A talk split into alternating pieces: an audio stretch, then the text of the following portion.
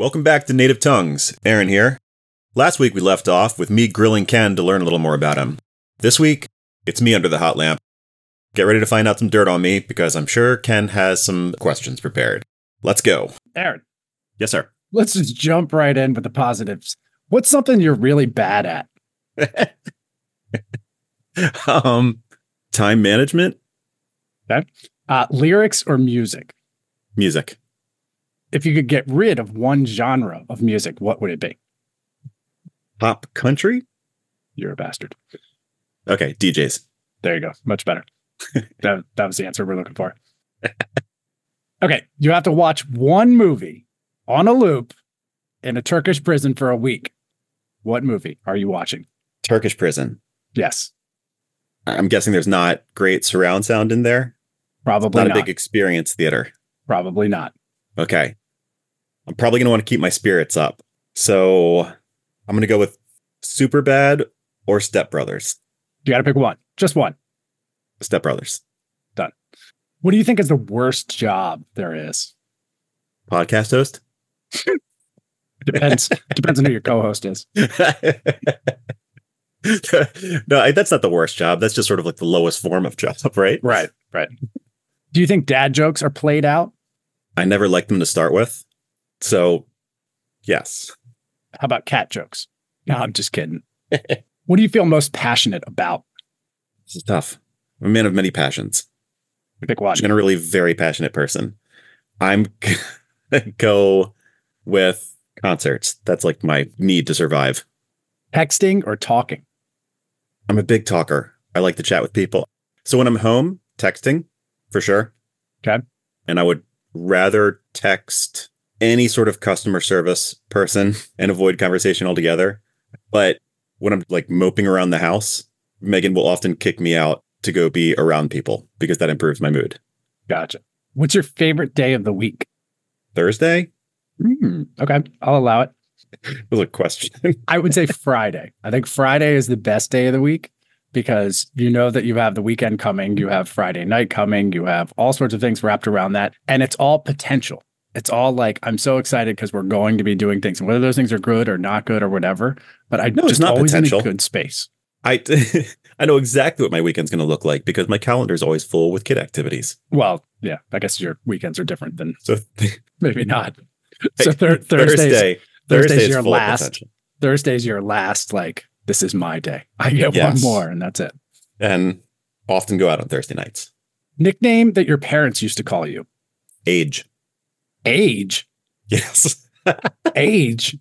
Is that your middle name? What's your middle name? Joseph. Oh, okay. That So makes more sense. AJ turned into Age. Oh man, AJ. I like that for you though. I did get AJ some too. Didn't stick though. Uh, well, I never joined a boy band, so I was gonna say you went to college, so you can totally change yourself and be like, "Hi, I'm AJ Palmer." Sound like a novelist. sure, What's the last song you listened to? I can check. That would be "Rose Colored Boy" by Paramore. There you go. Very nice. By the way, my uh my son was walking around yesterday singing Mariana, like Mariana. And he's like, I thought we sang Mariana. I was like, what are you singing? And he's like, I don't know. It's like it's in all the like the TikTok things or whatever. And I was like, well, what's the song? And so he goes and he plays it, and I'm listening to it, and I'm like, this actually isn't bad. It sounds like music that like I would know. I bet I know the band or whatever. And I was like, who sings that? He's like, Ghost. Have you ever seen Ghost? The band Ghost? "No." Google them right now on your phone. Image search the band. Is this going to be like a, a reaction video that we're going to post? Might be. Is something going to pop out and scare me? No. So my 12 year old son is like, I don't know. Let's look it up and see. Oh, okay. Yeah. This is like a cross between Slipknot, Dia de los Muertos, and Fallout. yes. They're one of those bands that do the like churchy kind of thing. I don't want to say it's like, uh, it seems way too like lame to be like, you know, they're trying to be like the dark church sort of vibe. But that's not far off. a lot of it is that. And then you listen to the music and it's super poppy. I mean, like super pop metal kind of stuff that you're like, dude, this is so catchy. Um, and so that is like uh, falling, like, I believe the line is falling like Mary on a cross, was what my son kept actually singing. Like I Are said, there are like 15 people in this band? yes. I like it. Yes, all various, and they're all like in character doing their various things. So anyway, I'm looking through the members right now, and there's uh, a vocalist, Tobias Forge, Mhm. and then descending from there, Papa Nihil, Nameless Ghoul Fire, Nameless Ghoul Water, uh-huh. Nameless Ghoul Earth, Nameless Ghoul Wind, and there are many more. Yes, Thank you for turning me on to this. Okay. That was technically the last song I listened to. Was that? Okay. Would you rather be able to speak every language in the world, or be able to talk to animals? Animals for sure. What's your favorite holiday? Halloween. Halloween. Have you heard of the band Ghost? Give me my new anthem. How long does it take you to get ready in the morning? For what? I don't know. Life. Okay, assume that assume that you were a functioning member of society, and society called you and we're like, "Hey, we need you. We need you to pop in and do some societally beneficial things." okay. How long does it take you to get ready? I'm just saying, is this like a sport coat situation or I don't know. jeans and t-shirt? I don't, how important is the outfit? Uh, on a scale of one to ten, it's a who gives a shit. How long does it take you? Uh, five minutes. Perfect. Follow up question: What's the silliest or dumbest way you've ever injured yourself? You already know the answer to this. I I didn't break my finger. I forget what I did exactly. I think I tore the ligament. Basically, my finger was hanging sideways How did that happen? putting on some very slim pants too quickly. I was That in seems- a rush to host a party, and uh, it happened so fast. And then the first person who came in, his wife was a nurse, and fortunately taped my finger to a popsicle stick, gave me a shot of tequila, and said, "There's not much you can do." Let's go have a party. And he asked if I had tried to jump both legs into my pants at the same time. that would be uh, an unorthodox way of getting your pants on and would warrant injury. yes, All right. If you could time travel, where would you go and who would you go see? I mean, kind of like why waste your time going to see people when you could go back and see dinosaurs? Mm, that would be Yeah. cool. That's where I'm going. I'm down with that. I was going to say there's a lot of ways you could go with that too. You can go in the sort of, you know, family, oh, I want to go see my grandfather or something. I guess that was like a more noble answer. Well, it could be. I'm just saying, I'm not saying that would be More my take either. I'm just thinking, or you go back and like, I don't know, meet George Washington or those guys are probably all jerks. Yeah, or like see Jimi Hendrix or that kind of thing. I don't know. We've got YouTube. Yeah, true. Or I ate a fantastic salmon salad last week. So maybe I would go back and the last week and do that. Relive that glorious moment. That's it. I got one shot at time travel, and that's what I'm going to do. All right. On a scale of one to 10, how good of a driver are you? I would say a nine. Other people may disagree. Unless I'm an autopilot, then it's a 10. Yeah, fair. But are you really driving? Uh, no, that's the point of it. Van Halen or Van Hagar? I literally had this question written down for you, No and. I skipped over it. I did. This is tough. Van Halen made 1984, which could be their best album. Yep. But I really like some Van Hagar stuff. I'm with you. It's a very hard decision for me. I liked them both. Yep. M- Maybe equally, I would say. Okay. I can get behind that. Invisibility or super strength? Invisibility. I feel like if you're in, you can go invisible, you don't need super strength. Yeah, exactly. You can, it's like being the ultimate spy, What's your most hated household chore? organizing anything. Mm. Okay. Do you feel like it's wrong for vegetarians to eat animal crackers Depends which animal. Some of them deserve it. like camels? Yeah. F them camels. Are you an early bird or a night owl? Night owl all the way. Mm, me too. All right. What band would you love to see right now? Right now, I'm trying to think of who I haven't seen that I would want to see. Sure. That's I, I have seen like everything. Oh, Miley Cyrus. Fair. I feel like she would kill it in concert. Yeah, she's got uh like stage frighty things though, right? Doesn't she? I think she said she didn't like playing stadiums because it's hard to connect with anyone. Right. That's some serious first world problems, right? yeah, I totally know what she was talking about. It's just I know. How do you pick one out of fifty thousand? It's Yeah. But I, I don't like stadium shows. Pink was an amazing concert. That was a stadium show. Okay, so I saw that and that was really cool. But I mean, she made good use of that. right. She's flying all over the place and using the space. Yeah, she was like Peter Pan. All right. Uh, what's the best style of pizza? I know you want one answer, but there's two answers for this. Detroit pizza Yes. is always good, or New York style, the fat, thin slice that you can fold in half. I would actually agree with both of those answers. Yeah, it's very good. Uh, Chicago pizza can go to hell. It's not pizza. Mm-mm. That's like mm, tomato bread. Too deep. It's like- too much lasagna on a on dough. Yes. Have you ever been on a blind date? Yes. One. And I married her. Wow, I, I know. Crazy, right? that's crazy. Was that totally blind date? Like real, like straight up had not met before? Never. That's awesome. What's something that's trendy right now that you think is absolutely ridiculous? Socks pulled up really high. Oh, interesting. I see all the kids do that, and I think it looks real stupid. It, Gotcha. makes you look like you have fatter legs. Right. It's real gym teachery. I don't get it. My weird trendy thing right now are these Stanley water bottles that it's legit just a water bottle. But and and I think that's also when you know you're old, when you see things like that and you're like, it's just a water bottle. I have multiple water bottles. I don't like to go anywhere without a water bottle, Same. but the insulated water bottles can be bought at Target or Walmart for 10 to $15. Yes. But if they say Stanley on them, they're $60. And they come in like a pink color. Or there was the Starbucks one that you're like, oh, I, got I have a the pink one. Starbucks one. I don't, who the fuck wants a Starbucks one? Yeah, I don't know. Yeah, real dumb. Super dumb. Okay. What's your go-to drink at a bar? I'm going to stick with cocktails right now. Go to cocktail at a bar. Probably getting an orange or grapefruit crush. I like it. It's clean. Yeah, it's Simple. clean, it's refreshing. Can't really screw it up. I like it. Uh, what is your favorite spirit? Uh, Casper. Well done. Um, if you could only have one liquor for the rest of your life, what would it be? Rum. Me too. Big rum guy. Going back to things that you're good at, can you paint with all the colors of the wind? I don't know the rest of that lyric. So Nice. what what is that from? Uh, that would be from Pocahontas, I believe. It's Vanessa Williams. Yes. and you said you could or could not. You you could? Uh no, unfortunately.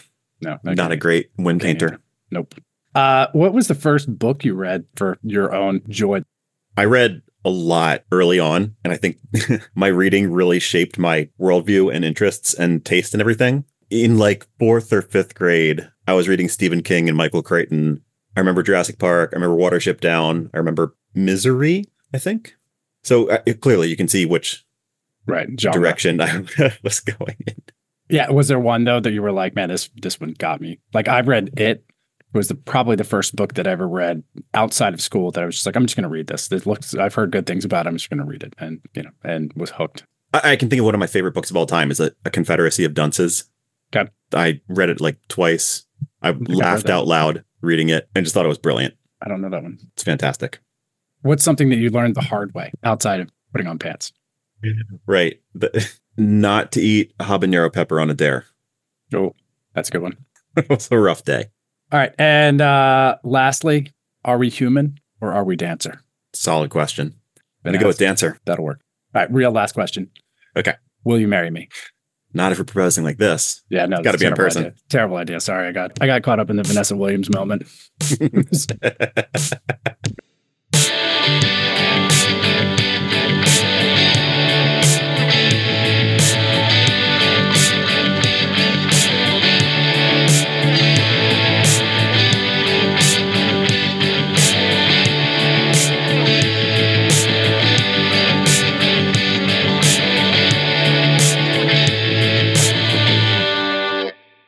Our guest this week, I will call a frantic writer.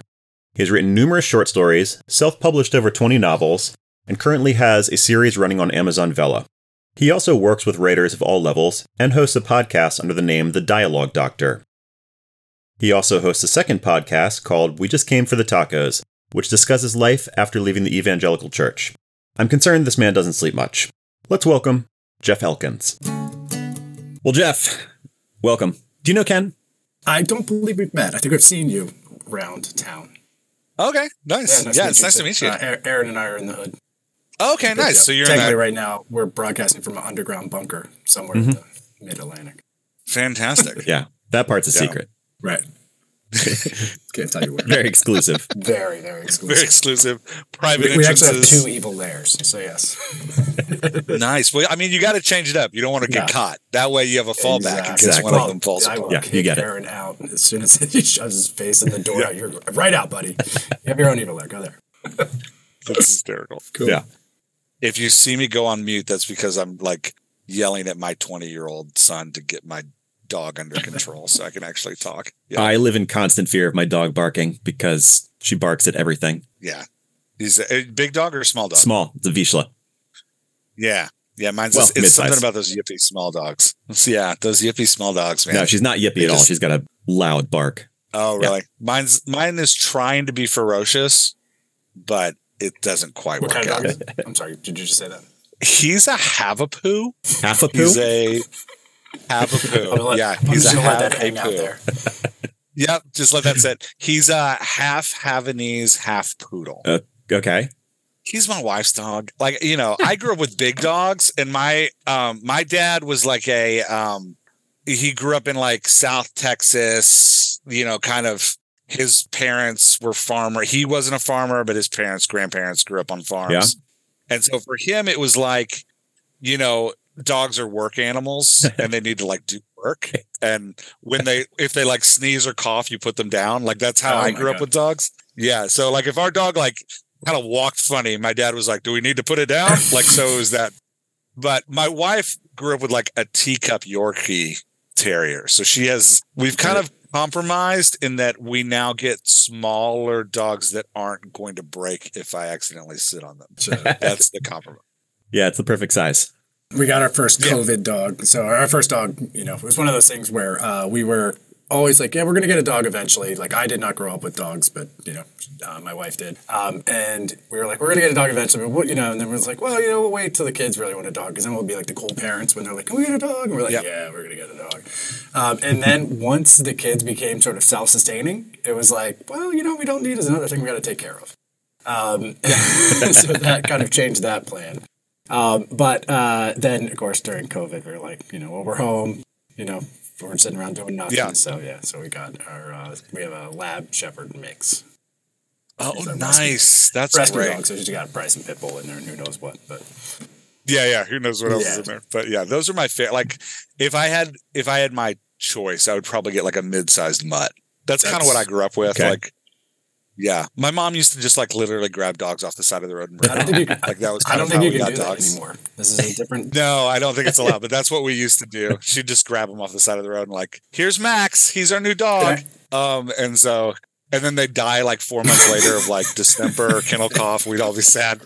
So, but yeah, but that would be like my ideal mid-sized kind of mutt dog. But uh, I'm not in charge. Yeah. I always wanted a Mastiff, but I couldn't deal with the drooling.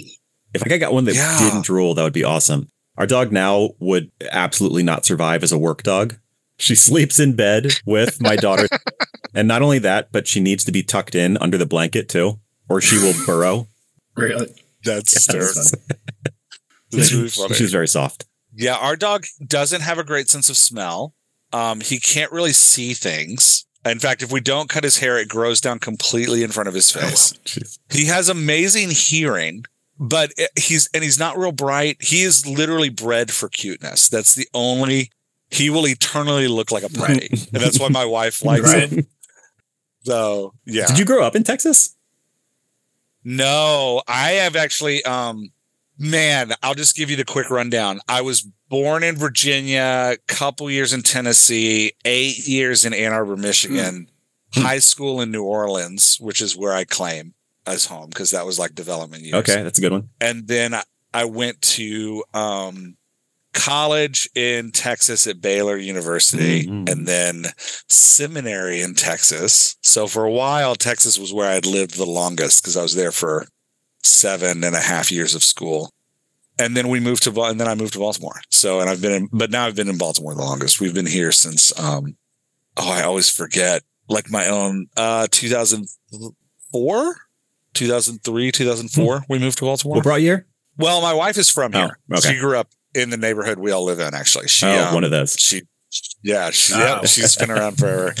Um, but my parents, when I was my fresh, my sophomore year of college, my parents moved here, Hmm. and so I came up to visit. She and I fell in love. She actually ended up we dated long distance for a little bit, and then she actually followed me down to Baylor. Not necessarily following me, just because she wanted a. She was going to Towson University, wanted a big life change, so she was like, "That sounds good." So, and then we got married, and once I like started working, we came back up here. Gotcha. Um, I'm assuming Yeah. your parents were career criminals, and that's they were always on the run. I was That's just right. going to ask that same thing. So down the run from the law. gotta keep moving. Yeah. Oh, pack it up. Burn the passports. Some sort of dog napping ring. Yeah. No. Um, my parents were. My dad was a doctor. Um, yes, I am the image of white privilege. My name is Jeff. Um, my dad was a doctor, and uh, they were big social. I don't want to say social justice warriors because it has like a negative connotation to it, but they like took on causes. So we he was in Tennessee getting like it was his first job, and then when he moved to Ann Arbor, Michigan, he was like he built the first clinic for um, women with Down syndrome. He was an OBGYN. Oh, wow. He built the first clinic for women with Down syndrome. He like started this huge project in West Africa with um, Oxford and a Carnegie grant where they were like building med schools, indigenous med schools in West Africa that were like run by West African doctors. And he was partnered with the U of M to do that. And then he moved to New Orleans because we uh he was offered a charity hospital which has a terrible rep if you're from New Orleans now it has a terrible reputation but when he was offered it it was a dead hospital pretty much there was only 3 OBGYNs there but it was also the largest indigent care hospital in the world so it like served all of the um underprivileged of New Orleans and he wanted to make it into something so he had two really great years there where he like brought in 100 OBGYNs from around the world and they built this really cool thing where they put a it was back when they still had high rise projects. Right. I lived near some that were called Fischer projects and they were these like there were four giant like I wanted I mean I was a kid so it's probably exaggerated in my mind but they felt like they were like 50 stories of Motel 6s where like Right. the, the door opens out on the the shared balcony. Anyway, he um he put a free clinic in the basement of every high rise project in New Oh, wow. Orleans uh, for women, so they could just go get free health care in the basement. of Wow. Good projects, but it only lasted two years, and then he uncovered a massive amount of we're just going to call it nonsense, and uh, became a whistleblower, and was there for two more years, kind of wrapping up the case he uncovered with the FBI, and then he came to work for Hopkins. So that was kind of like my family's trajectory as we moved from place to place. Um, kind of on like the my parent, like the cause my parents were fighting at the same Wow. time. Yeah. So That's that amazing. that's how I bounced around a lot. Yeah, it was a it was a wild like especially my years in New Orleans felt a little like a Grisham novel at times. Like they were a little um it sounds clo- cloak and know, very cloak and daggerish. We had people like follow it. The mo- he was kind of whistleblowing on um on a pill mill Mm. that was Oh, um running out of his hospital Oh, that he that was in existence before he Oh, came. So and that was very well protected by a lot of people. But so he was he, a lot of interest in keeping that going. So he was kind of blowing the whistle on that, and that um yeah got him into somehow. But we did have like you know I remember I'd have like people following me home from school, and we'd get like weird. He'd get like weird threatening letters about like my sister has Downs, so they'd like have pictures of her like walking to and from her school or getting on and off her bus, and they'd like appear. And it was like Jeez. weird, like threatening, like you better stop this or of course, I don't know if y'all know the Enneagram. My dad's an eight, was an eight on the Enneagram. He died a long time ago, but he was an eight on the Enneagram. It was pretty, uh, if there was a choice between fight or flight, it was always fight. So it was never flight. Crazy. He was like Good for coming him. at So you. you basically Yeah. lived the insider. I lived the insider. Yeah. Um, I was the insider's Yeah, kid. That's what I'm saying. Like for kids, it's like as a parent now, it's got to be man. You just Yeah, it was weird. It was weird. Yeah, but it was fun. It was a weird way to grow up. Like my um my parents were very much into we who have privilege and money. I this isn't what y'all wanted to talk about today. This is a weird. Sure it is. um, my parents, like we who have privilege and money and education, my parents both grew up really poor, and so like we we have like you know, dad became a doctor, mom was a lab tech for a long time. They had tons of money, so they were like, we invest and live amongst the poor communities that uh, we're a part of. So like they were huge public school advocates. Like I went to New Orleans public schools for high school, and they were you know they were always used to say like public school is public good. Like that was kind of the ethos of our family. It was Mhm. like we have all of this in order to give back to those who don't.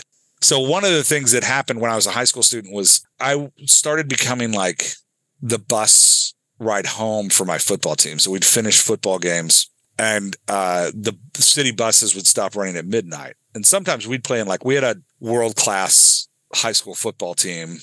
This public school did. We were a magnet school, which meant you had to have a certain GPA to stay in the school. Our GPA was like a 1.0. So Low we bar. were we, they called us a yeah they called us a football magnet because we could take football players from all over the city and like you could come and you could come. There- There's actually a documentary made about my high school on uh, Hulu right now called um, Algiers America. cool. But uh, I'll look it up. yeah, so yeah, it's a fun, it's a sad documentary. It's not a fun documentary. It's a sad documentary. And it is funny because a lot of the guys that I like went to school with are now coaches at the high school Oh, yeah. or at like rival high schools. So I see them all Yeah, in the that's cool. Did you play and I'm football? like, there's Jerry. I did. I played football for the team. And so we would um I played left Yeah. Bench. And they would uh yeah, but after games I had a van. And so like 22 guys would pile into my van and I would drive them home. And we'd have this like van driving all over the city until like two o'clock in the morning on Saturday nights. And then like in the first season I was doing that, probably like, I don't know, 10 or 11 games in, we had this like really bad encounter with the cops. Really bad. While bad. you're driving? While I'm driving, I had like 10 guys left in the van. We were driving through Fischer Project. A couple of guys lived in Fischer. So we, we dropped them off at Fischer. We're leaving Fischer. We're passing this like bar that was like letting out for the night. So like everybody's gonna come out of this bar. And uh, all all of a sudden, I was like surrounded by cop lights. And I like almost hit the car in front of me, like I slammed on the brakes. And we had like 10 cops approach us with their guns drawn. And I knew we were in trouble because I was sitting in the, in the driver's wheel and I looked to my left and there's a cop with a gun drawn at me and he's crying. Oh my God. And I was like, oh, this is not good. And so, um, Jesus. I don't even know how to process that. If I look up, I'm like, oh God, that guy's having a moment. Yeah. yeah, and I was is gonna be? 15. You could get your driver's license in New Orleans really early. I was 15. Oh, God. And Huh. so um I got uh me and like some of the guys in the van had a different experience because they got cops that were like more chill. The one that came at my door was not chill. Um, so me and the guys in the front seat got taken out of the van and handcuffed on the side of the road. Uh, they took all this stuff. They took all of our gear out of the van. They like dumped it on the road and they were like looking for stuff. And then they were just like, it's not them, it's not them. And they literally just left Wow. us. Not them. Yeah. Good and so, and they all like, they all like pulled off. So we were just like, what is, what is happening? So I am, as a like, you know, 15 year old, I am like emotionally devastated. And so I pile everybody back in the car. I'm like, everybody shut up. I'm going to go get my mom. and so we like drove back to my house and uh, I lived in like, we had a nice big house with lots of bedrooms and space. And I was just like, everybody sleeps over. I'll take everybody home in the mornings. And so, of course, my dad is like calling the police station. He's like, what was happening? And the cops were like, look, there had been a shootout in Fischer Project. A cop had died. They're on the warpath. we. They were in a white van.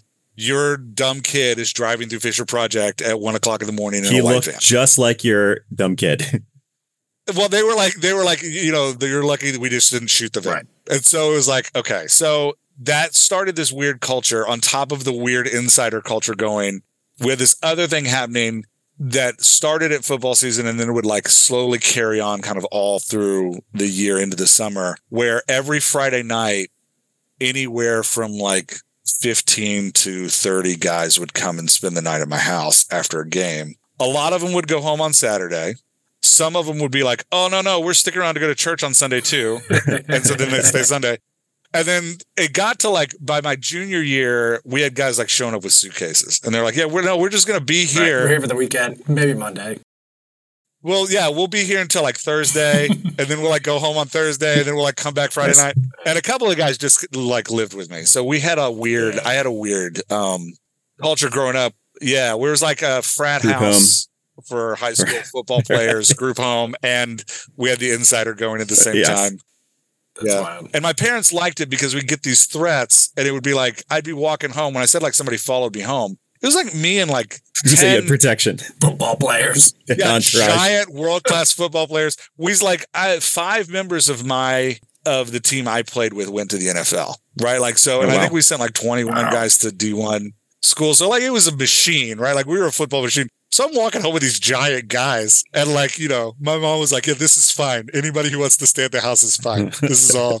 Yeah, that has its it's own good. look though too. Like so, if you're you know if you're the ne'er do well is watching you walk, you're like, all right, well, they had clearly hired protection. They have you know, he's, Yeah, that's right. Yeah, something's yeah. going on. Look at this. Look at Yeah. this kid. Yeah. Well, and my neighbors weren't too happy because we'd like to be playing basketball in my driveway. Real like we were loud. Sure. We were really loud. There'd be like 15 high school football players playing basketball in my driveway until like 12 30 I was at night. it's after the game, right? So you come home and Yeah, now my poor neighbors were like, you know, yeah, always they were always my neighbor specifically was always yelling about bounce, bounce, thump, thump, bounce, bounce, thump, thump. That's all I hear all night. Bounce, bounce, thump, thump. That's yeah. funny. So it was, My, uh, I, Yeah. I grew up in Annapolis, but our house was always the house that everybody collected at as well. To the point where, like, I remember just distinctly, uh, just that perspective where, um, you know, my mom, I forget, it was like Little Debbie, like oatmeal bars or something just terrible, whatever. It, Yeah. it was fine, whatever. But I was like, Mom, you don't need to buy these anymore. Like, I, I don't like them. My brother doesn't like them. You know, she's like, Well, somebody's eating them, so I will buy them because somebody likes them. and I'm like, that's okay, well, that's cool, you know. So Yeah, I had a similar experience. My house was pretty open, and uh, my friends would come over. I distinctly remember being upstairs once and hearing one of my friends come in. At least I thought I did. And then it's a while before I see him. He had just, you know, made himself a sandwich and decided to go Nice. through the cabinet before he came and said hi. right. Need anything? That's hysterical. yep. That's good. So you were, you guys moved, uh, I guess, north right before Katrina, right? Yeah, we moved north right before Katrina. That was a weird experience. Be- And my yeah, I have a one of those guys that like lived with us through football. Actually, like my family quasi adopted. But I'm saying that because uh, he was up here doing. um he was, I think he was at that was the period where he was working. He's a hospital administrator and he was doing like a season with the VA in DC. And so I remember he and I, Dre and I would sit on the couch and watch. Um, he was really, my family had all left New Orleans at the time, but he's, his mom and his dad, who um, had lived in two different, were separated, and his grandmother were all there. And so we would watch the TV. We just had the news on 24 7, hoping to catch glimpses of them. Mhm. We finally found his dad in the Superdome Oh my God. watching news footage. I think we had it on like CNN at the time, and they were like panning the Superdome, like everybody living in the Superdome. He's like, "There's dad." So like we Oh found my God. we found his dad in the Superdome, and then um his grandmother and his mom ended up having to evacuated to Mississippi. But um yeah, it was a, that was a weird, and I didn't go back to New Orleans. Mhm. I didn't go back to New Orleans. Man, I think it was like my wife and I's 10th wedding anniversary. So I didn't go back until, you know, 11, 12 years after Mm. Katrina. Uh, and it was, it was still then going back. I grew up on the West Bank, um, which is if you've ever been in New Orleans and you're in the like tourist area of like the French Quarter, if you look across the river, that's Algiers. That's, um, so that was kind of where I grew up on the other side of the ferry. West Bank's the best bank. Uh, so, but we, um, I, I took my wife out and we were like driving around and the street that I would equate in Baltimore to like North Avenue, where like there's always somebody out, there's always something happening. Yeah. Like, and you know, you probably don't want to like get out of your car and walk around because, especially late at night, because if Right. you are, you know, you, there's there's you know there's great people in those neighborhoods. There's also a lot of people walking around like looking for trouble, so it's not a great place to. We drove down that street and it was like silent. It was like a ghost town. Hmm. And this is still well after a decade after. And I remember telling her, I was like, this is so weird. Like this is this should be this Busy. like, you know, busy hopping place. And I took I went out to lunch with some of my friends that still lived in Algiers and they were like, Yeah, a lot of the houses were still abandoned and they were just like the city was mowing the lawns to like, you know, keep everything looking like people lived there. But they're like, yeah, the the back then Algiers had never been the same. And it's a weird it's a weird thing to say because in some ways I had friends leave New Orleans who had grown up in really impoverished areas and then they they moved to Houston. And they got a job. They lived the government put them in a nice place. They had, you know, better schools, better life for their kids. And it's like Opportunities that didn't exist before. yeah, it ended up being a weird, like, this is a way to escape. And then that, but that mixes with this grief and mourning for my city Yeah. of like, you can't, and it, in some ways, I do feel it is reminiscent of Baltimore. Like, I, I, you know, have been all worked all through the city. And it's, there's places that are just like, this used to be a city. You can really feel this used to be a city for 1.5 million people and now it's down to like 500,000. Right. And like you get into areas and it's like, yeah, this is falling apart because people aren't here mm-hmm. to live with it and keep it right. up. And so there's a mourning to that too. There's like a, you know, so it's a weird, you know, I think death and rebirth um, story around New Orleans and around Baltimore, around a lot of our urban centers right. that is just, yeah, I don't know. I don't know how to feel about it. Does that make sense? Yeah, like it does. It makes a lot of sense. Yeah. It's tough. Uh, it's tough to look at yeah. when you're in the middle of it. It's tough to look back on it. Okay, so we're slowly making our way towards your writing, but it, you know, this is a picture. I actually had a segue a mix of sorts of privilege and hardship, and mourning and understanding and empathy. Yeah, but that well, Ken, what's your? Well, I, I was just going to say obviously being you know a lot of your books very few of your books are written from privilege you know where your main characters are privileged white suburban sort of you know entitled Never. people yeah. Uh, so yeah. I, I i mean not that you know obviously you're a good writer and and um, you write characters and you're it's up to debate and you're creative yeah. uh, but it's cool to see i think that obviously has influenced some of where your heart lies and in, in the stories and the storytellers within the story yeah, I would say that writing fiction for me was a processing of trauma. Um, still is. Even, and I, you know, that's a tough word, trauma, because it's like nobody raped me, right? Like I'm not like writing the kite runner. So maybe I should use the word struggle.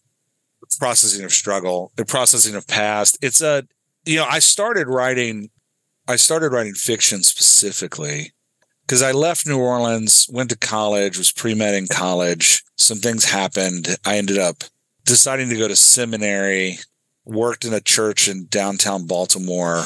Like, first worked in a college ministry in Texas for a while. Um, saw a lot of su- quote unquote success by like that world standards. Moved to a church in Baltimore City and really transitioned work there to, you know, kind of what I saw as like going back to my roots. I worked a lot with like we did a lot of work with um, high school students that uh, lived in the inner city that were um, just needed that like what would normally be suburban parental guidance mm-hmm. um, that like you know well like there was one family of kids who they just there's single mom she worked as a nurse you know a lot of times she just wasn't home to like go to their parent teacher conferences right. or like do their homework with yeah. them or like make sure that they're so we would partner them up with a um affluent dual income, no kid family downtown. Okay. And be like, hey, your job is to like love this kid. Right. And not replace their parents, but like, yeah, that's a really fine line. I mean, uh, latchkey yeah. kids are essentially what you're talking about. But, you know, yeah. I'm sure the families that have signed up have all the best intentions and all the love and patience to give. Mm-hmm. But, you know, I mean, you're stepping into someone else's life. I'm sure those kids push back quite a bit. They, um, yes and no. You know, it wasn't like um, we were in partnership with the, with their parents. Like it wasn't like we were replacing anybody, and they weren't assigned us. These were kids that like had come and joined the organization, and so we were like, but yeah, so it it was there was tough. I'm not to say it was always smooth. There was tough times. I remember specifically I was at a camp one time and there's a there's a kid from uh, the west side who had brought a Game Boy. Mm-hmm where it was like a handheld. It wasn't a Game Boy, it was a handheld, you know, thing. And we were supposed to have no electronics at this camp because the goal is to like get them to unplug from the world. And he was like six foot five. He was a giant kid. and he was on the verge of like gang membership. And he and I squared off in a hallway, like eye to eye. And I remember about 30 seconds into the conversation, I was like, what am I doing? Can I take this kid or not? yeah, this guy's gonna kill me. Like, how how far am I gonna go? How high up the hill yeah, am I gonna like go? How, how, how much do I actually care that he brought this device? Right. Um, can I just look at him at this point and be like, "Don't do right. it again"? Uh, so yeah. Anyway, but yeah, so I I moved to the city, and in that move, um, working, and we did a lot of like addiction recovery work too. In that move, really kind of fell out of love with institutional religion. Gotcha. And started to really struggle with that. Like when was that? And what did it mean? That was like 2000, uh, between 2004 and 2009. Okay. And were so, your parents really religious? Yeah. Yeah. okay, so you grew up in a Grew up in a in a home where like being on mission for God was life's purpose. oh okay And so, you know, and my problem wasn't necessarily with like the social justice aspect of that. I loved that. My issue was um I couldn't get the institution of religion to align with what it said its mission was Yeah. in the world. And so I am getting to writing, I promise. So I, I think it's all interesting. I, mean, I think it's you know what, Yeah. what shapes you is what kind of flows into you. Yeah, so my we ended up leaving. I quit my job and I was like, I'm going to be a monastic. Mind you, I have four kids at this point. So my wife and I we leave my job. Um I go to work, I take a temp gig and I'm at first I was working as like a box packer at a paper plant, so I was literally like one of like five people on assembly Wow. line. They'd pass me a box, I'd like open it and then pass it to the next person. Um, I did that for a while, and then the temp agency figured out that I knew how to use Excel, and so they sent me to the American Urological oh, Museum, oh, and I was the secretary for a guy uh, named uh, I won't say his name. He was in Florida, and my job was, Was to like name sit at the desk. stop. No, it was, that would be great. um, when he would call, my job was to like do whatever he needed done, like be his hands and feet in Maryland while he was in Florida. So I'd like run around and hand messages to people. This is fun. I had a good time. But uh, in the processing of all of that, I started writing fiction. that was when I started like, and so we ended up like helping build a charter school in Baltimore City, which was super exciting and inspired a lot of creativity. That was Which really, um, we were part of the city neighbors still there? um, movement. Yeah. Oh yeah. Yeah. Amazing schools. Um, there's three of them. There's city neighbors uh proper and then there's city neighbors hamilton which was the school i helped found and then i helped build uh city neighbors high school Hmm. so Awesome. Um, that was a blast. And you know that really got me thinking creatively i think for the first time. I i'm i'm dyslexic. Um not english was always a pain in the butt. Mhm. Music. music i was a music minor in school. Loved music. I was a music minor who hated to practice. I started college as a music major Oh, wow. and i was a vocal performance major and i uh i hated practicing. And so when i was supposed to practice i'd go play racquetball but then I'd have to go into these voice lessons where my accompanist had all my music memorized that I didn't have any of it menis- no. memorized. And I'd like be sitting in my voice teacher's office. His name was John McLean. He was a like diehard. He was a big um, opera singer. And he would uh he would throw um pencils at me when I could when I when he'd catch me looking at her music, he'd like throw pencils at me. So I changed my major to pre med and he came to me and he said, uh, I'm gonna make a deal with you. He's like, I know you're gonna be pre med. He's like, I promise I will give you a C if you promise to never come back to me. and I was like, If you could just, Let's if do you could just go, that'd be great. Yeah, he was like, just leave. Don't come back to my class. Wow. You can have a C. I Wow. was like, that's we're agreed. You and I are on the same That's page. Um yeah, so anyway, but that was the first like being part of City Neighbors really inspired like, oh, there's something beautiful in the creativity of art. It was it was um what they call Reggio Emilia inspired project based learning. So it was What's that mean? um, That's a lot of words. yeah, sorry. Project based means um, rather than teaching like a topic, rather than teaching like, okay, today we're going to learn our five times Mhm. tables for an hour, and then we're going to move into like now we're going to read this book, and now we're going to do this thing. You try to you help the kids develop a project that um, includes all of those skills. So let's study an ecosystem. Through the studying of the ecosystem, we're going to learn our times tables. We're going to read this stuff. We're going to work on our science but it it engages the kids around a creative project that allows that because it comes from the children inspires their interest and excites them reggio emilia is a is a way of education that empowers parents in the school so we i was on the the parent board that like ran the school and every family had to give so many hours to the school for your kid to be a part of it which was really beautiful it was a great way to like yeah, that's nice. holistic education. A much better way than the like moms for liberty bullshit of Mm. parents it's kind of the actively opposite. getting involved. Yeah, yeah, in the best Yeah. way. yeah. Um, and it was um, yeah. So it was really good. It was a but being in that environment, I think helped me unlock some things personally, create creatively. Because as I'm working with these kids, I'm like, yeah, I like to do this too. Um, so I started with short stories, like a lot of people. What was the first do. one you wrote? Oh, I don't remember.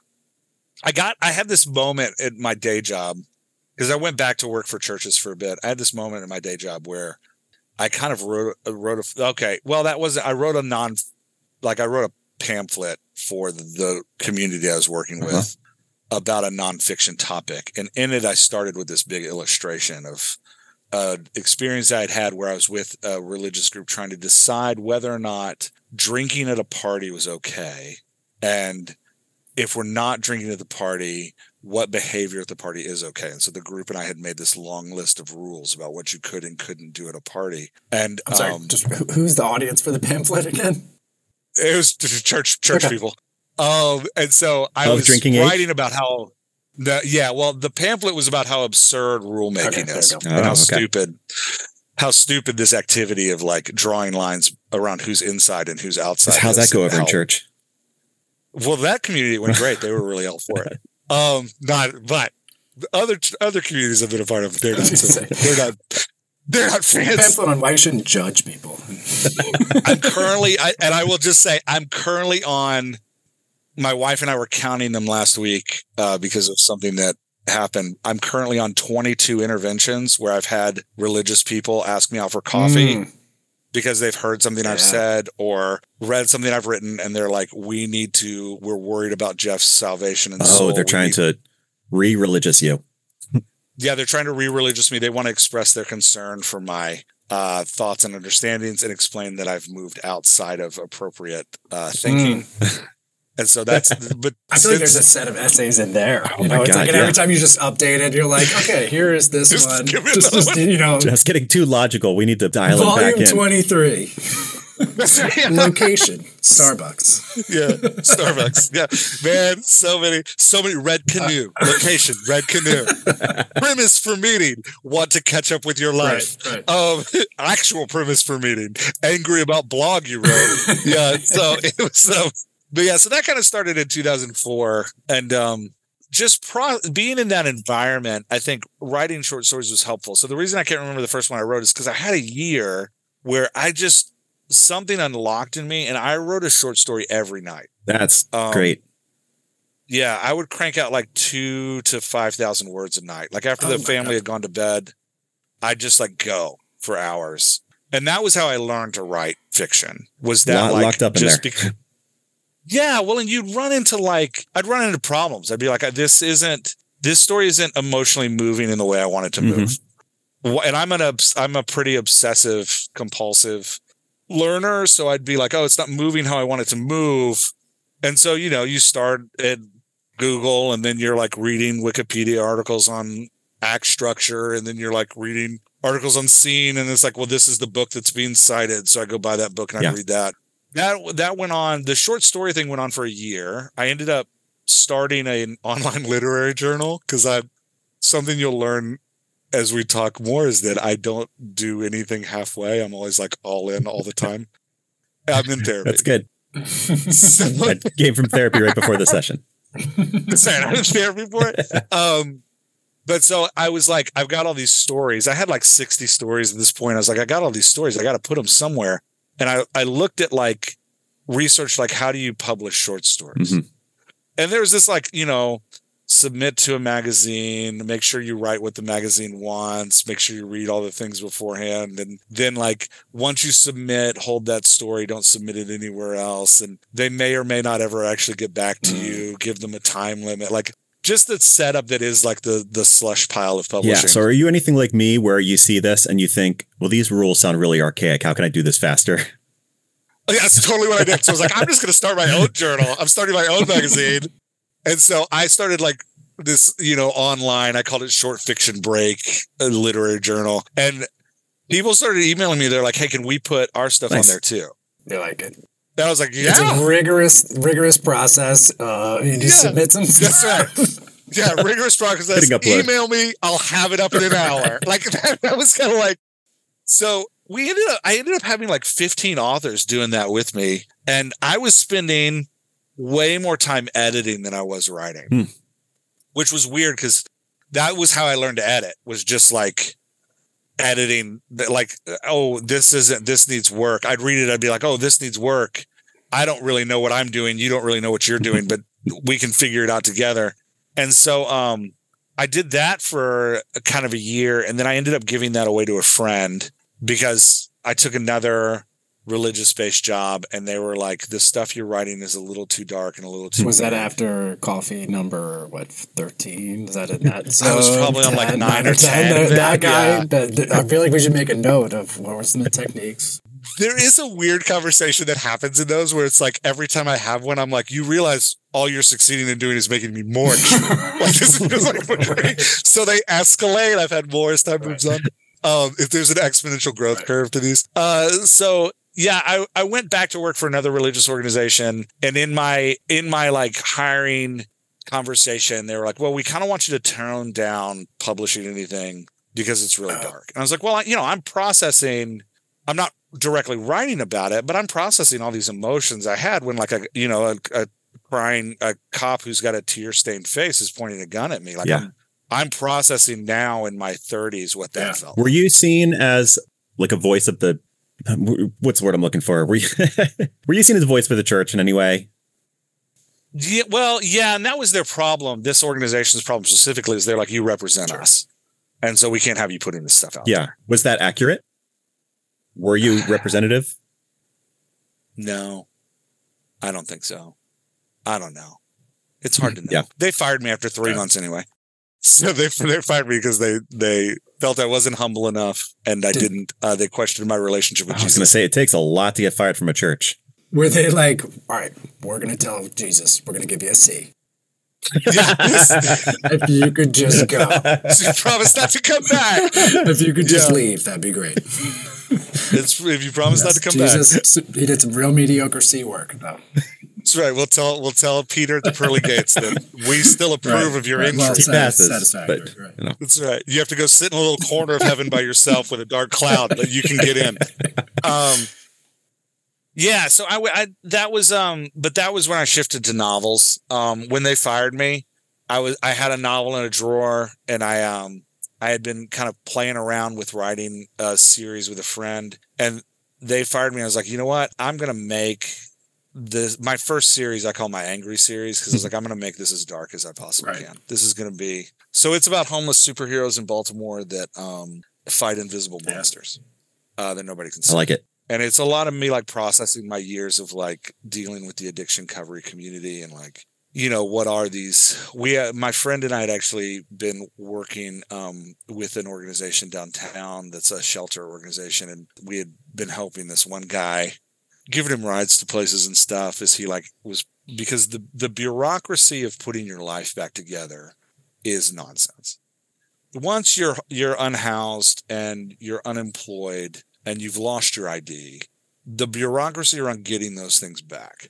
Hmm i- It's just you don't have an address, so how do you get an ID Right. card? Right, like that kind of stuff is just so we'd end up just like driving people to like hospitals, and you kind of learn the tricks of the system. You're like, all right, we can go to a hospital that you were at. We can get a if they have a record with your name, we can get that record. We can take that that social security will accept that record as evidence you're a of person. who you are. Right, like yeah, you just learn the tricks, and so that like to help people navigate the bureaucracy. We were hanging out with one dude who was really odd because he never talked, and I think that made us start like joking about like maybe he's like actually like a secret agent, and that led to the series of like Oh. the main char- one of the main characters actually based on him of like no he's a he's a he's a superhero Right.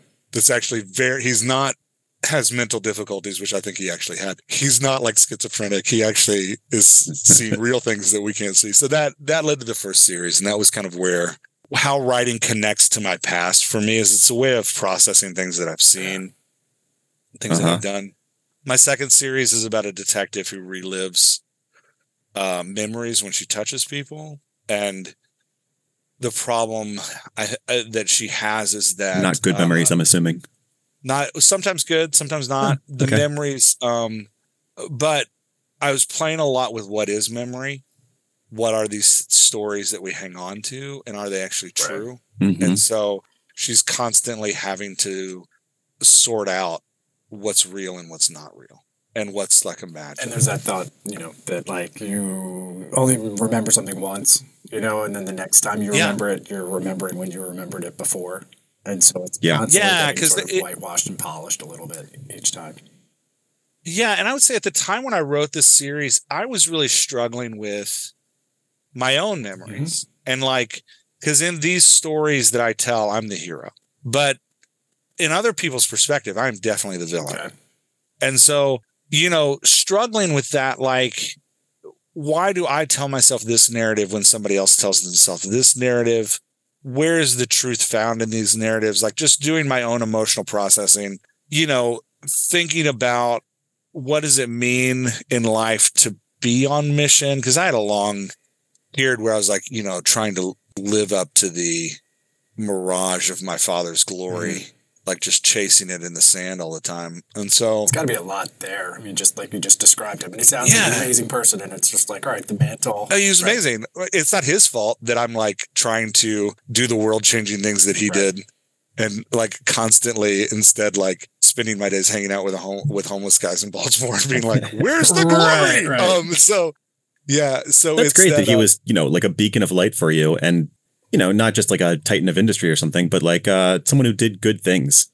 A Yeah, lot of he good did. things. he did a lot of good things in the world and i think for a long time i pushed my family and myself so hard because i was trying to replicate the level of success that he'd seen hmm and um yeah it, writing was also a way to process that and that second series about memory was a lot of mm-hmm. processing that was a lot of like you know i hold on to these narratives about who he was and who i was and who all these people are and then there are competing narratives in the world and like even my wife and i when we experience something together i'll see it one way she'll see it another so for me that second series really came out of like what are we talking about when we say somebody remembers something and if a detective is dependent on other people's memories to solve a crime, what does that mean for her? Like, how does that, how does, how does she actually go about finding a clue in there? Yeah. And then she, she runs into kind of a nefarious group that understands what she does and they start implanting false memories. Like I, I started having fun with it, but yeah, it's a, yeah, but that's where writing comes from for me is that like processing stuff. It's cool. I mean, Yeah, that adds. I was going to say that all adds up to like richer storytelling. You know, it gives it some depth and uh some real meaning behind it versus just an idea for a story. Yeah. Your lips to Amazon reviews viewers, please. Yeah. Everybody listen. Jeff Elkins, richer, deeper Yes. You put that on the cover. Well, I, I, I was actually, I, was- I was sort of going to go the, the opposite direction. Just kidding. Just kidding. Super shallow and Super shallow. It's funny because it doesn't really come across in your. I'm. That's right. Yeah. It's an ideal. It's an ideal I'm striving for. I'd like for the reviews to go ahead and put it into the world and maybe I can beat it I, in the I was just going to say that you, it, it, obviously you're coming from a place that is grounded and, and experienced and, and sort of, you know, and is good in that way. I would say too that it's awesome the way that you've channeled that into like the fun sort of supernatural aspect of it too. You know, it's not, it, it's gritty, but not like overly heavy. You know what I mean? I'm saying it's Is everything Yeah. you write in the horror genre? No, actually nothing is. I would put it in the like um thriller genre. sci-fi write- thriller. Yeah, uh like urban Yeah. fantasy thriller. Um urban fa- I mean, you know, there's like 10 gazillion categories on Amazon. Like, Sure. you know, we can get down like super niche, but I describe it as like supernatural thriller with a Okay. touch of humor. Like the last this the book um the books we just published, I co-wrote them with my friend JP Rindfleisch. Um they are Ghostbusters meets Brooklyn Nine-Nine.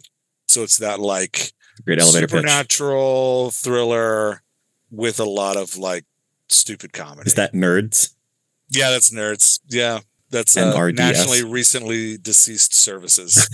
um, they're a uh, bureaucratic organization of of the government. Like they're they're an arm of the government that everybody's kind of forgotten about. They're not secret. People just they're kind of like the FDA. People just don't think about them. Do you know any illustrators? That would make a great comic series. You know, I'm actually so this is a weird thing. I I never finished my first series. Uh huh. I owe it two more books. I just stopped writing it. We can get into that if you want to. I don't know if you want to. I have I struggle. I used to struggle I still struggle with a massive amount of self doubt. So Don't we I- all?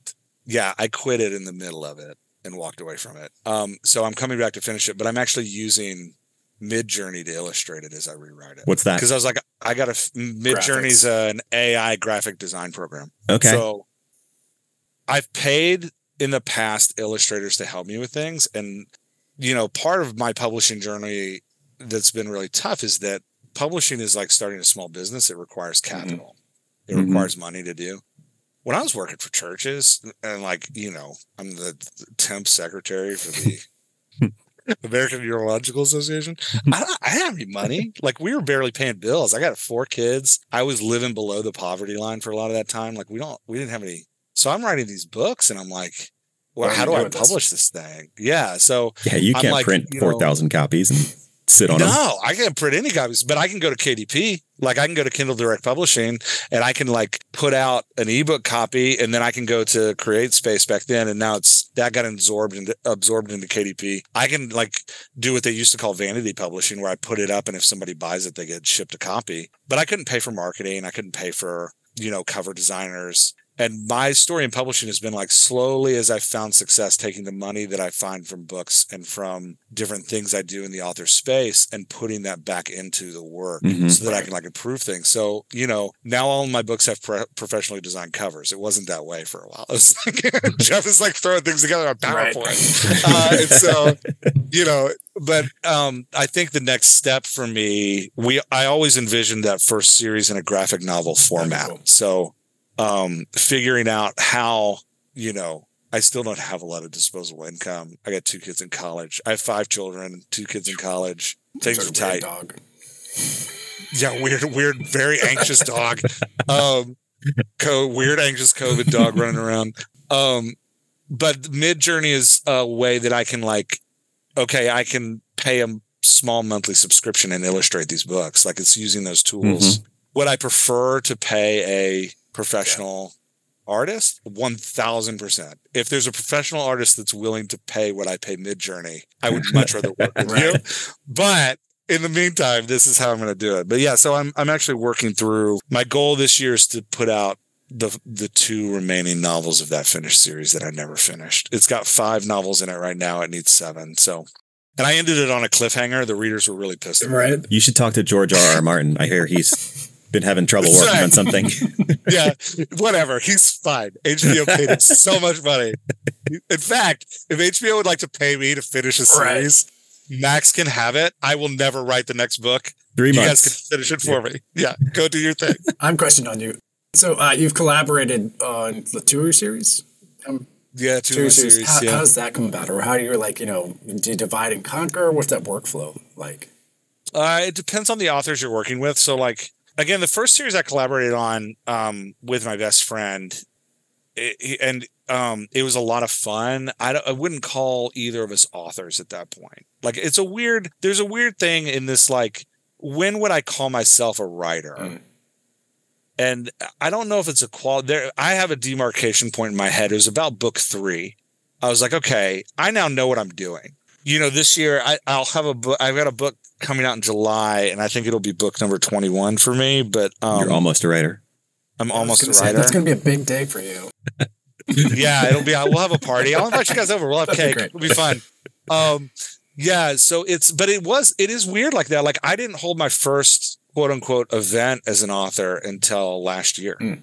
Oh, wow. Um, you know, and li- at that point, I'm 19 books. I've got 19 books on the market, and I'm still like, I don't know if I have any books to Right. sell. I'm like, what do you, you know? There's that That's weird that thing as a self-doubt, creative man. That's it. yeah constantly battling that but anyway so co-authoring um we came up with the idea together and when we started it we were just kind of like goofing Yeah. around um i will say one of the struggles he and i have had is that i really caught the writing bug and was like yeah i'm driving with this he the plan the initial plan was he was going to write books one two and three and i was going to write books four five and six and i wrote books three, four, five, six, and seven before he finished one. You're the And Alexander that- Hamilton of yeah, and that was that's not a criticism of him. That was kind of an asshole move on my part. So, like, you know, he was a part of all of those. It's not like I ditched it. It was like I'm gonna go write these. But that was one way we split it up. Was like he took this character in this part of the series, and then I took these characters in this part of the series, and we like,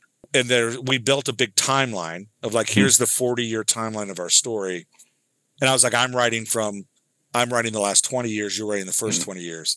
But because there was a like generational shift in the middle, it worked fine because we didn't have to overlap.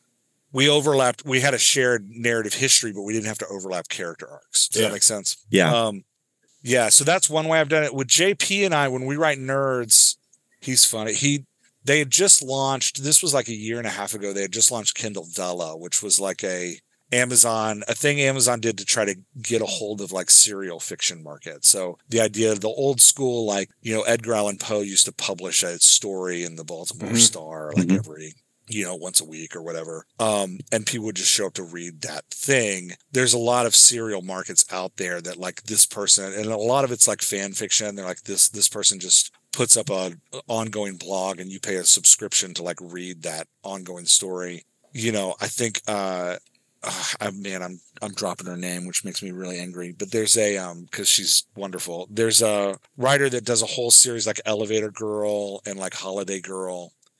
Oh man, why can't I remember her name? Hopefully she never listens to this, so she won't be mad at me. Um, she does like we'll edit you it get in a- later. Thanks. You get a I'm gonna look it up for you. he's edited it in like a really deep voice that doesn't match mine at all. Really Um, high squeaky voice. really nice squeaky voice.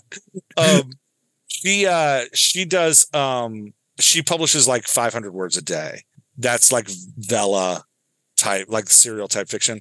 So JP reached out to me. He was doing a podcast on serial fiction, and he was like, he reached out to me. He's like, "Hey, are you thinking about Vella?" And I was like, "Do you want to write one? I've got five ideas." And he was like, "No, I wanted to interview about one, but yeah, let's write one together." So, um, in that partnership, he he does the plotting, and I do the drafting because that's where we both kind of he likes the bigger story arc, and I like the scene level work. Hmm. I like the character interactions. So he does the he'll give me like a plot line of like, hey, here's the next five scenes. Yeah, big picture stuff. Scene, yeah, I need this to be accomplished in each scene. Usually he's like, they're in this place. Here's the conflict of the scene. Like here's and by conflict, like here's the driving force of the conversation. Because you know, thinking of scenes as like a conversation between characters. Like, here's the driving force of the conversation. And then, like, for me, it's like, okay, I'm going to jump in. Uh, and then, well, he'll give me the driving. And then he's like, these are the like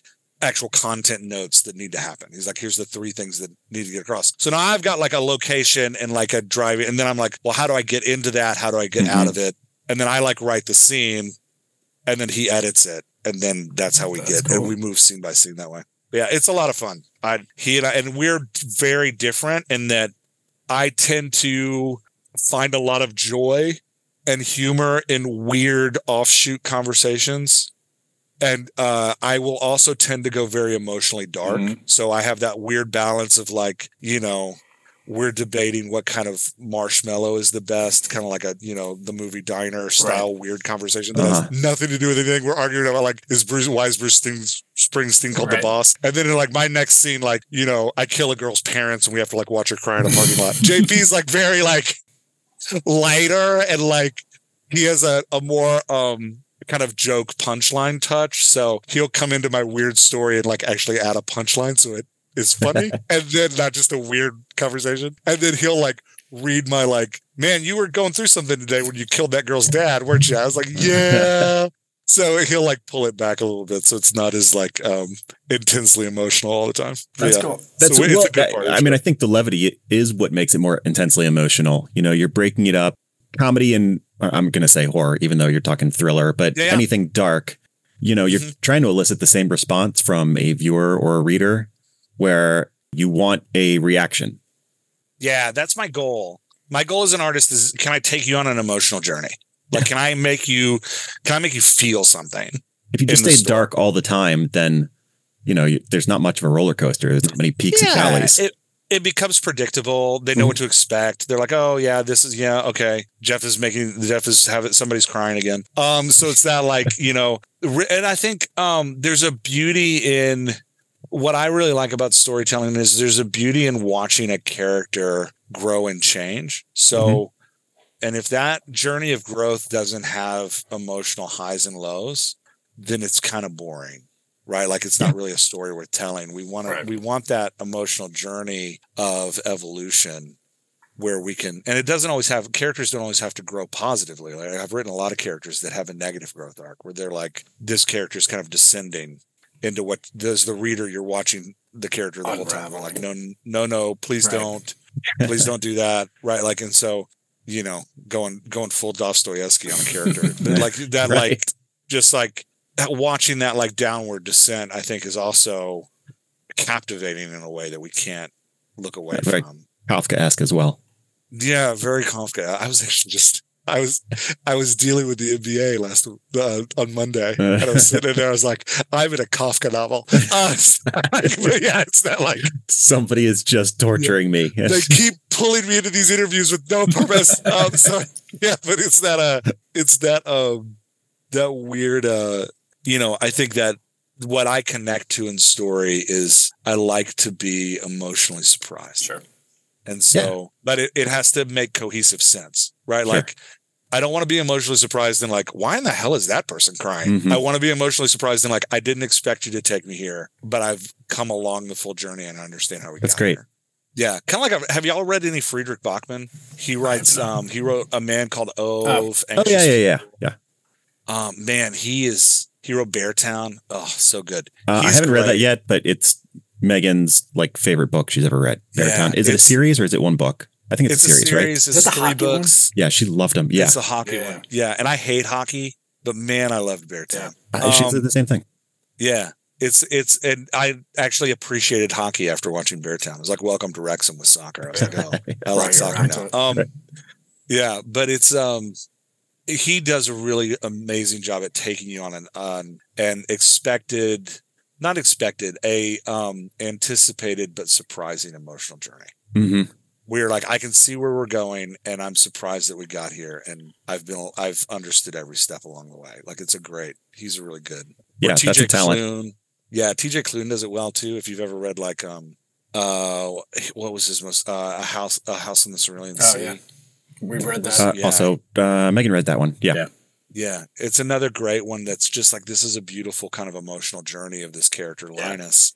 Watching him move from like a a lone bureaucrat who finds comfort in the rigidity of his rules and laws to being pushed to accept this group of magical children yeah. um, who are outside of all of his bounds and ultimately fight mm-hmm. for them. You know, fight for them. yeah, fight for them yeah and come to understand that like his identity is actually found not in the rigidity of rules but in like community and family that he's a part of like it's there's a beautiful kind of crafting yeah. there of narrative that i'm really impressed by yeah, that's very cool. So you're teaching all this stuff too right? Yeah i do. I teach i teach it as um did my teacher hat come on too much? I'm sorry. Uh no i just wanted like, to help hat. you plug something, you know. yeah, no, I uh I teach writing as the dialogue doctor. So I um that started that was a man, that was a desperation project of my uh, having to pay for a kid going to college and not having any money. Um, from years of poor financial choices working for nonprofits. Um, I was like, I got to get some money fast. Uh, I in my day job, I um, for the last nine years, I've worked for a company that um, simulates difficult conversations for professionals to practice. So we work with like suicide prevention work oh, and wow. like uh, a lot of like opioid recovery feel work. Like that could transfer over somehow. so I didn't see it, but I was talking to a friend who's also an author, and I was like, my fiction isn't making enough money to put my kid through college, mm-hmm. um, which man, someday, any minute now. Mm. Um, but so I was like, it's uh, I need um I need to figure out some other way. And my friend was like, why don't you take all that stuff that you do in your day job, which is mimicking dialogue of different professions, and why don't you like teach it to writers? Mm. I was like, oh, yeah, I could do that. So. And then it's also, you know, coming from a really diverse background, understanding how people talk, understanding like body language, understanding how to read motivations and wants and needs, understanding how to empathize with a large amounts of different types of people. That all goes into like writing character dialogue. So my I think my background was kind of perfectly Yeah, it seems like groomed me to teach dialogue. it seems like for Yeah. your you know where you're coming from, just the range of people that you probably were exposed to along your journey. You know, type types of people and how they how they are. You know, it's good good. yeah, well-rounded. and just you know, you just get an ear. You just start listening to different ways people talk, and you start to understand like, oh, the way people talk connects a lot with their mm-hmm. personality and a lot with their background, like character. So translating that into writing fiction, you know, we teach people like, let's build your character background. From your background, let's develop your character personality. From your character personality, let's develop a character voice. And um, yeah, so that's great. That's uh, it's the Dialogue Doctor. I have a weekly podcast where I like do an editing session with um somebody live, and uh, then I do. Um, we teach. I say we because there's. I have two other coaches now that do it with me, but we teach um three master classes a Hmm. year. No, this year we're doing two. We're doing one on writing intimacy, and one on um writing uh, using personality tests uh, and how to translate that into your character work. cool. Did the church approve these? They do not. they really don't. They're actively they're not approving things. Um, and then uh, we do like uh we do this one program twice a year called the Dialogue Dash, where we do like we have a workbook that we put together that's like 30 days of planning, 30 days of writing sprints, and then we do um 20 days of editing. Hmm. And the idea is that like it actually comes from the years when I was writing a short story. Yeah. If you can if you can crank out 2000 words a night, we can get you to 60k in 30 Wow. days.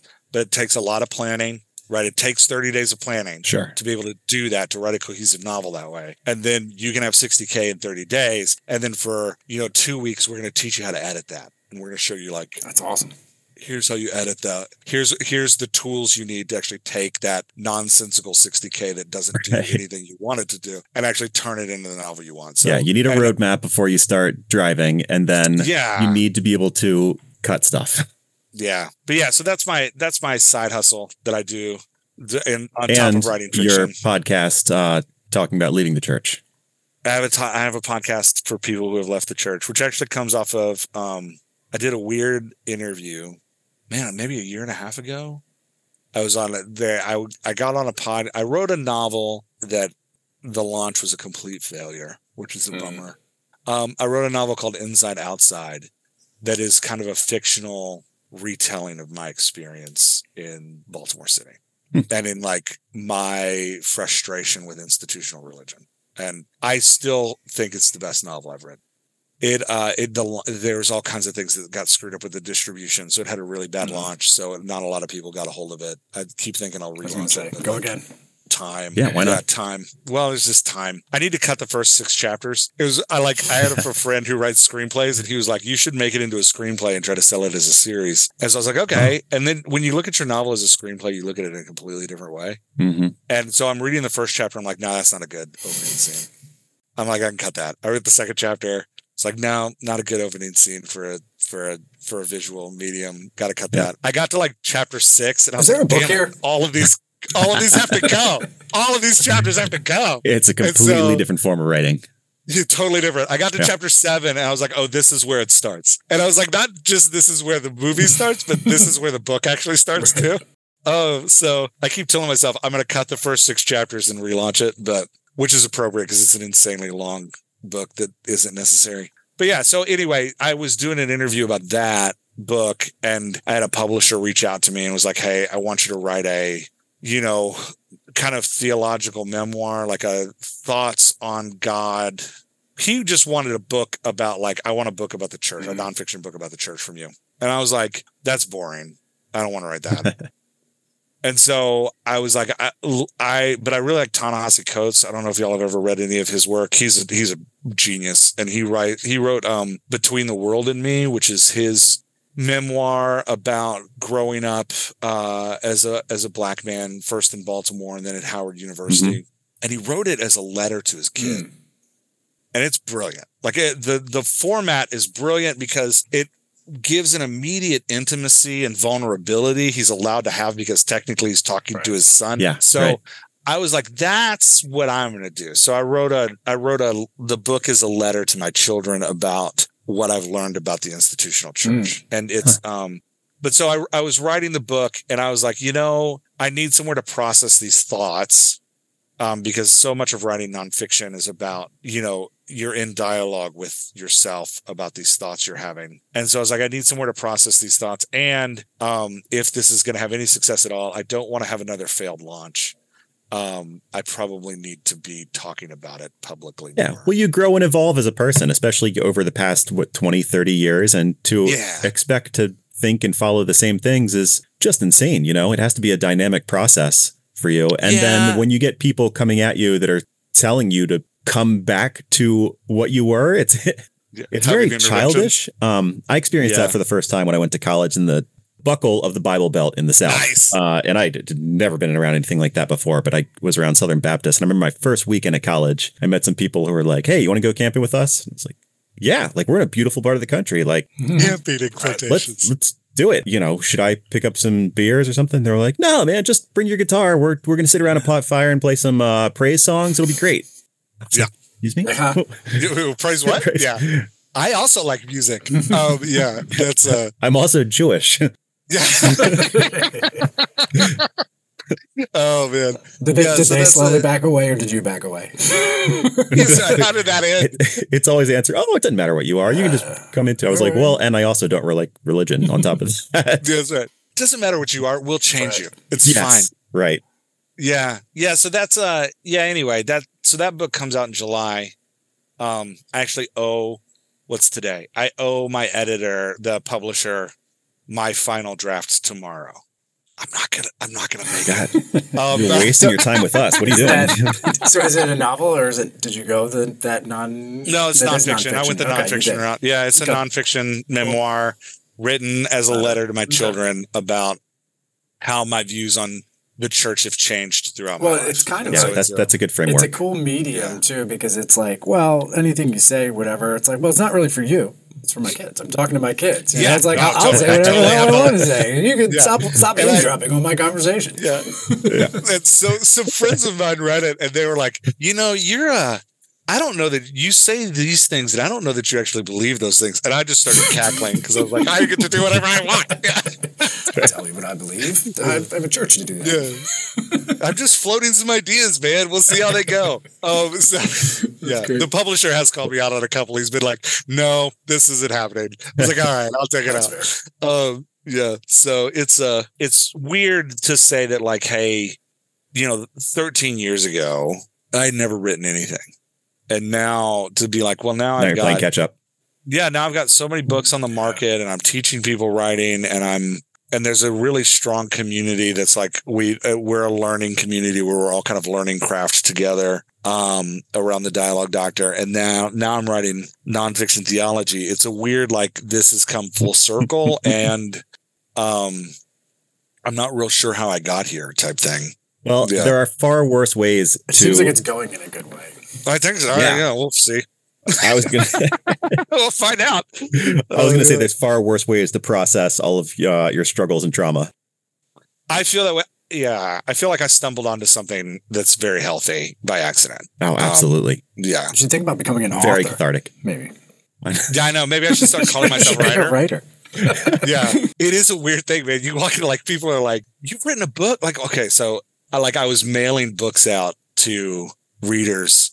Um, I had run this like you know weird contest on social media where it was like not really a contest, like hey, you know, share this five times and I'll mail you a book because I did a book sale. I have like twenty books left over from the hundred that I ordered, and I was like, all right, I'll you know just give these away. I've already paid for them, so I was like, I could hold them to sell them again, but why would I do that? Yeah, so I was like, I'm just gonna give them away. So um, I was like, I'll mail you an autograph copy if you share this somewhere. And so I'm in the UPS packaging up these books to send around to 20 people around the country. And this woman's like, Oh, did you write that? And I'm like, all of a sudden, I'm like, how do I answer? Yeah. I'm like, yeah, I did. She's like, are you an author? And like in the back of my mind, there's Not part of me yet. that's like, yes, I am an author. I have, I've written 20 plus books. I now, I've written over 100 short stories. I qualify as an author. And then part of me is like, I don't know. How do you define that? What does that mean? So I'm like, well, and then I go, I, yeah, I'm like, yeah, I am. She goes, do you have an agent? And I'm like, Do you know one? yeah. And I'm like, I go, not right now. Cause like, you know, I've traditionally published stuff and I've indie published stuff. And I'm like, these were indie published. So I'm like, I published them myself. I'm like, not, not right now. She's like, oh, so not a real. Oh my God. Oh, And I'm like, come on, lady Wow. UPS. Like, what are you doing to me? Yeah. what are you? Shut up and send my package. Well, now, now you got career advice from the UPS lady, so you know, you know right. where you need to go. But that, that should be the next step. like, what do you know? You don't know. You don't know my struggle. Oh, yeah. So anyway, it's uh yeah, the question is always dawning. Like, what what am I? What and what comes down? I played with screenplays for a little bit and I finished like the first I turned that book into one. And then I took it to my friend who like actually writes movies and stuff. I'm like, okay, what do we do with it now? That's what And I he like writing. described- Yeah, he described me the process, and I was like, "Oh, screw this! What, what was I even doing? Why did I take this step? I don't want to go through all these hoops. What are you talking about? I'm just gonna go write another book and publish it myself." But yes, so like you know, there is that weird. Uh, I, I am. Who knows where this is going to lead? Because I am very uh, reactionary toward uh, processes. So, Cool. yeah, We'll True. see. Well, it seems it's going well. All right. We've already run over, but uh we have a question that we always end on.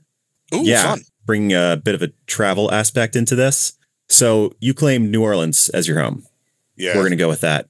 If you were to go back there now in an area that is refurbished, yeah, An area Uh, that go to. yes.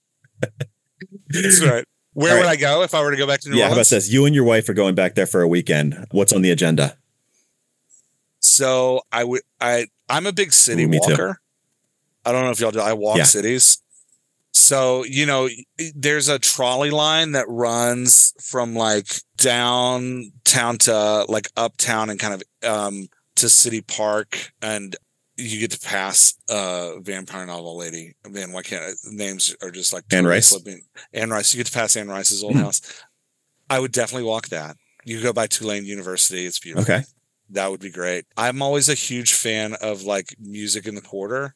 So even in high school, used to just like sit in the quarter and listen to people Yeah. play. Yeah.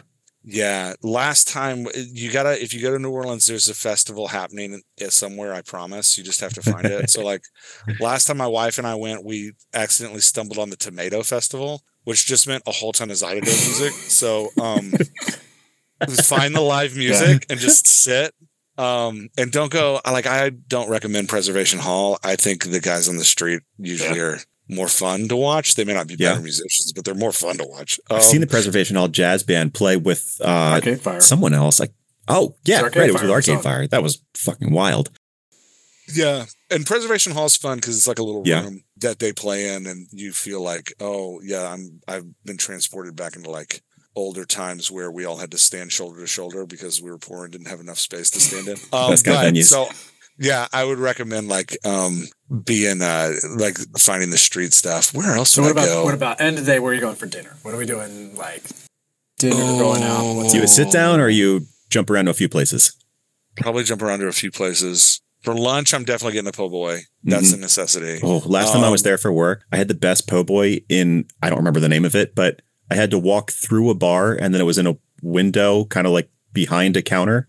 Mm, yeah, you may have been in the French market. Yeah. Yeah. the French market's kind of like that. It's kind of a grocery store. I don't remember. if Oh no, this was That may not a be. very local dive bar. Oh, okay, yeah, Yeah. um, yeah. So I think the best, uh, and I don't even know if it's still there. The best baked potato I ever had was um, at Port of Call, which is a dive bar in Mhm. New Orleans.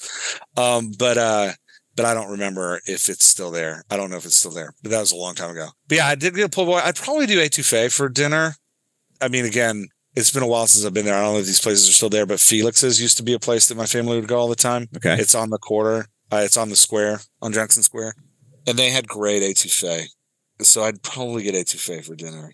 That would be my my thing. And then I I used to really like, you know, there's the fancy one which was Emeril's restaurant that would serve bananas Foster, which is like yeah, right. banana ice cream liqueur that they like set on fire at your table. Uh-huh. You can find like non fancy ones too, but that's my. I always liked the like you know liqueur dessert that they set on fire. That I would go look for that Cool. somewhere. Okay. Yeah. Uh, beignets are a must too. Yeah. You got to go to Cafe Du Monde and get a beignet and get the um the chicory uh coffee, the cafe au lait, which is Hmm. like it's like a uh chicory coffee latte Nice. kind of thing. But yeah. Yeah. All right, what are you getting to drink? Mm, I don't know. That's funny. I'm not a huge. I mean, I'm a bourbon drinker. I'd probably get bourbon. So you're not wife, getting like a um, two foot plastic.